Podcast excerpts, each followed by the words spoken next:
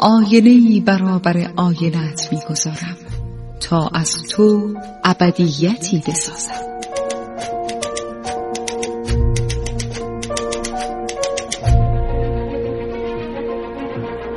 تالار آینه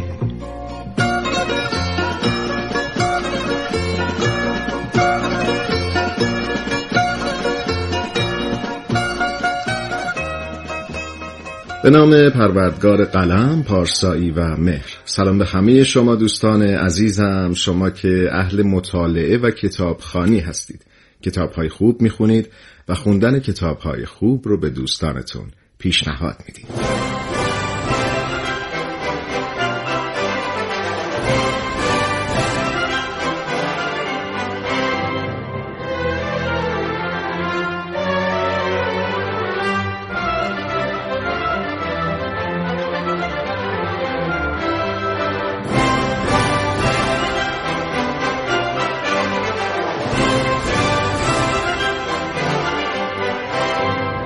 دوستان عزیز من شهاب شهرزاد هستم. با افتخار و فروتنی یک بار دیگه با برنامه تالار آینه تا با هم درباره یک کتاب خوندنی دیگه صحبت کنیم.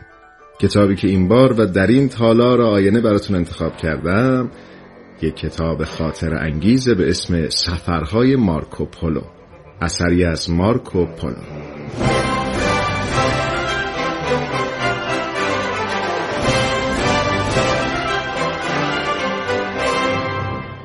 کتاب سفرهای مارکوپولو در قرن 13 میلادی توسط مارکو نوشته شده و او در این کتاب سفرها و همینطور اتفاقاتی که در طول سفرها براش رخ داده ثبت کرده. این کتاب در شناسوندن آسیای مرکزی و چین و ایران به اروپاییان نقش مهمی داشته سفرها و ماجراجویی های مارکوپولو الهام بخش کسانی مثل کریستوف کلمب بود. پولو داستان سفرهاش رو هنگامی که در زندان بود برای همبندی خودش تعریف می‌کنه و او تمام خاطرات مارکو رو می‌نویسه و بعد از آزادی از زندان در قالب سفرنامه مارکو پولو منتشر می‌کنه.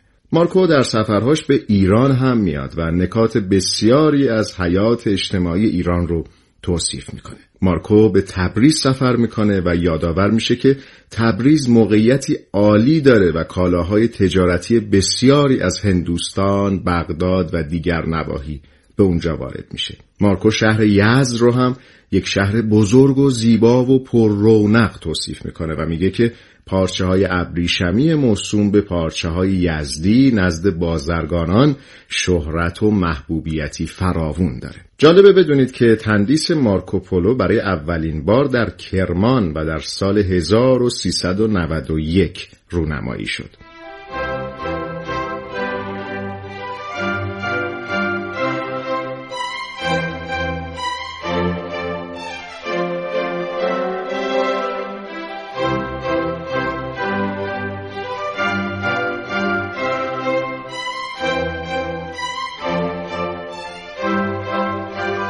سفرهای مارکوپولو بر گسترش نقش نگاری اروپا تأثیر بسزایی گذاشت و باعث شد اروپاییان از راه اقیانوس ها به جهت جستجوی کالا و خوراک و ثروت سرزمین های جهان رو جستجو و کشف بکنند.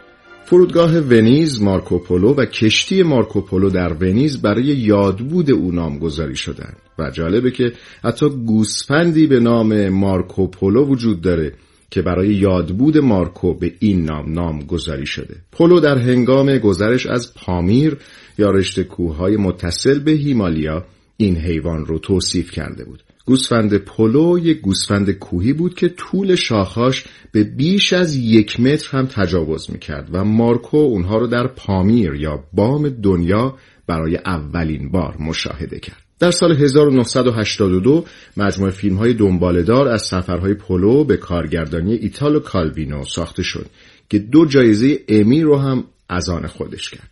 مجموعه تلویزیونی مارکو پولو در سال 2007 ساخته شد. رد پای مارکو پولو یک فیلم مستنده که در سال 2009 ساخته شد و درباره دو دوسته که تصمیم گرفتن تا از راه های زمینی و دریایی از ونیز به چین سفر بکنن و پا جای پای مارکو پولو بگذارن.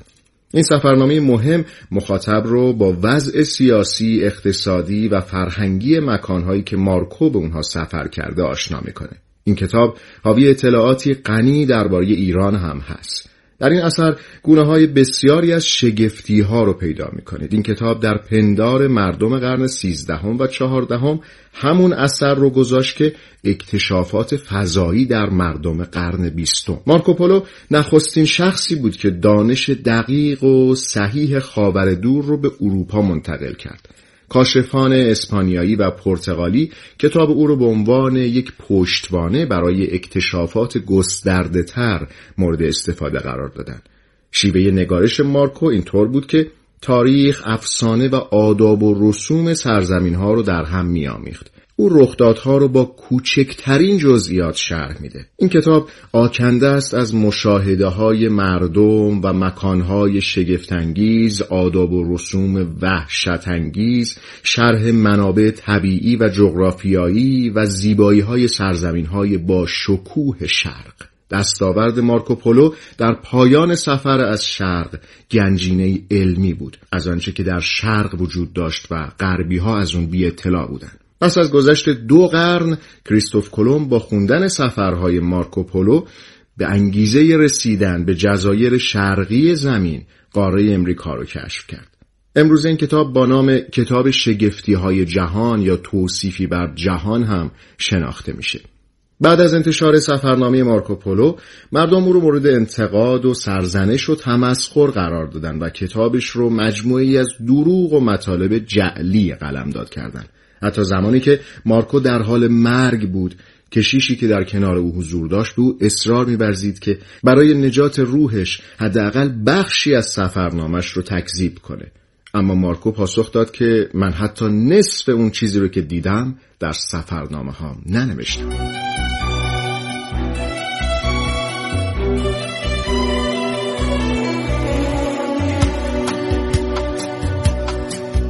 هرچه بیشتر مطالعه کنیم در میابیم که هیچ نمی‌دانیم.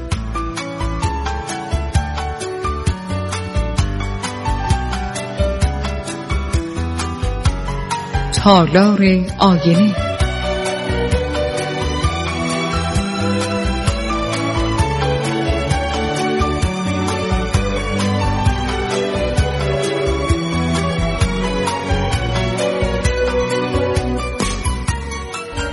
و اما بریم به سراغ خلاصه ای از داستان سفرهای مارکوپولو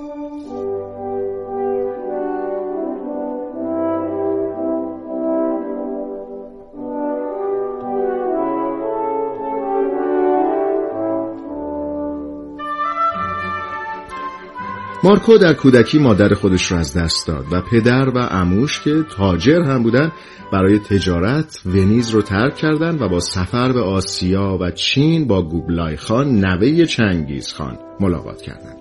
گوبلای خان در اون زمان امپراتوری چین رو دار بود. گوبلای خان از معاشرت با پدر و عموی مارکو بسیار خوشحال میشه چرا که از طریق اونها درباره زندگی در اروپا و نظام سیاسی و همینطور مذهب مسیحیت اطلاعاتی مفید به دست میاره و اون دو نفر رو معمور می‌کنه تا نامه ای رو از طرف او به پاپ برسونن و در این نامه درخواست می‌کنه تا صد مسیحی آشنا به دانشهای دستور زبان، فن بیان، منطق، هندسه، موسیقی و ستاره شناسی رو به نزد او بفرستن.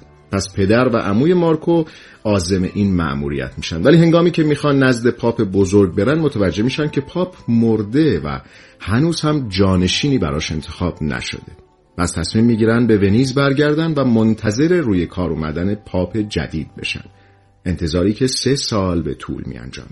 هنگامی که اونها به ونیز برمیگردن مارکو 16 ساله شده و این بار مارکو همراه اونها هم سفر میشه و این شروع سفرهای مارکو پولوه که در اون رویدادهای جدیدی رو تجربه می‌کنه سفر مارکو در سرزمین های مثل فلسطین، ایران و هند و چین گذشت. مارکو و پدر و عموی او بعد از دریافت جواب نامه از طرف پاپ جدید ره سپار چین میشن و قوبلای خان اونها رو مورد لطف قرار میده. پولوها در قصر موندگار میشن و مارکو به لحاظ هوش و ذکاوتی که داشته مورد توجه امپراتور واقع میشه و به همین دلیل امپراتور به مارکو معمولیت های مهمی در نقاط مختلف جهان محول می‌کنه. تا مارکو از فرهنگ، رسوم و دانش کشورهای جهان برای او اطلاعاتی بیاره و تمام خاطرات مارکو در حین این سفرها در کتاب سفرنامه مارکو پولو آورده شده. سرانجام بعد از 17 سال اقامت در چین مارکو و پدرش و عموی مارکو در صدد بازگشت به ونیز برمیان و هرچند کوبلای خان اونها رو بسیار دوست می داشته و مخالف بازگشت اونها بوده ولی بالاخره طی یک مأموریت راضی میشه اونها به کشورشون برگردن اونها 25 سال در سفرهای گوناگون بودند. هنگامی که مارکو به ایتالیا برگشت، ونیز درگیر یک جنگ داخلی بود. مارکو فرماندهی یک کشتی رو عهدهدار شد و در یک درگیری جنگی کشتی او توقیف شد و خودش هم اسیر شد و به زندان رفت. در زمان اسارت مارکو در زندان داستان سفرهای خودش رو برای همبندی خودش روستیکلو دا پیزا که یک نویسنده ایتالیایی بود تعریف کرد. و او داستانهای مارکو رو مکتوب کرد و با عنوان سفرهای مارکو پولو پس از آزادی از زندان منتشر کرد که این کتاب به سرعت در اروپا معروف شد. چرا که نخستین بار بود که مردم درباره زندگی در خاور دور چین، هند، ایران، خاورمیانه و کشورها و سرزمینهای دیگه چیزهایی میشنیدند که براشون بسیار عجیب و هیجان انگیز بود. مارکو پس از آزادی از زندان ازدواج کرد و صاحب سه فرزند شد و در سال 1324 از دنیا رفت و در سان لورنزو یک کلیسا در ایتالیا به خاک سپرده شد.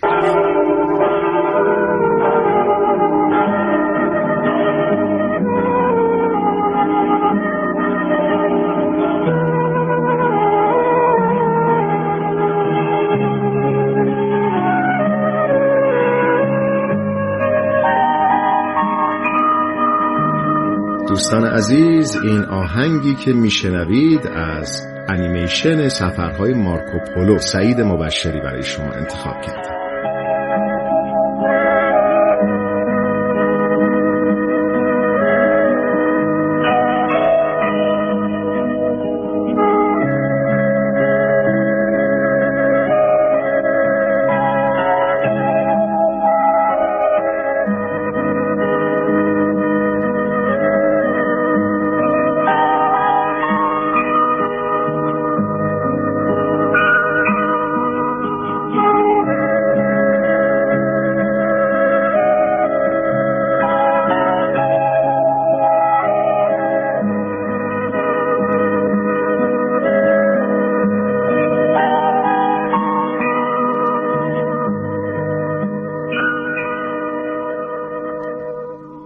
دوستان عزیزم با شما درباره کتاب خاطر انگیز سفرهای مارکو پولو صحبت کردم. درود بر شما که همراه این تالار آینه بودید. دست مهربان خدای بزرگ یاورتون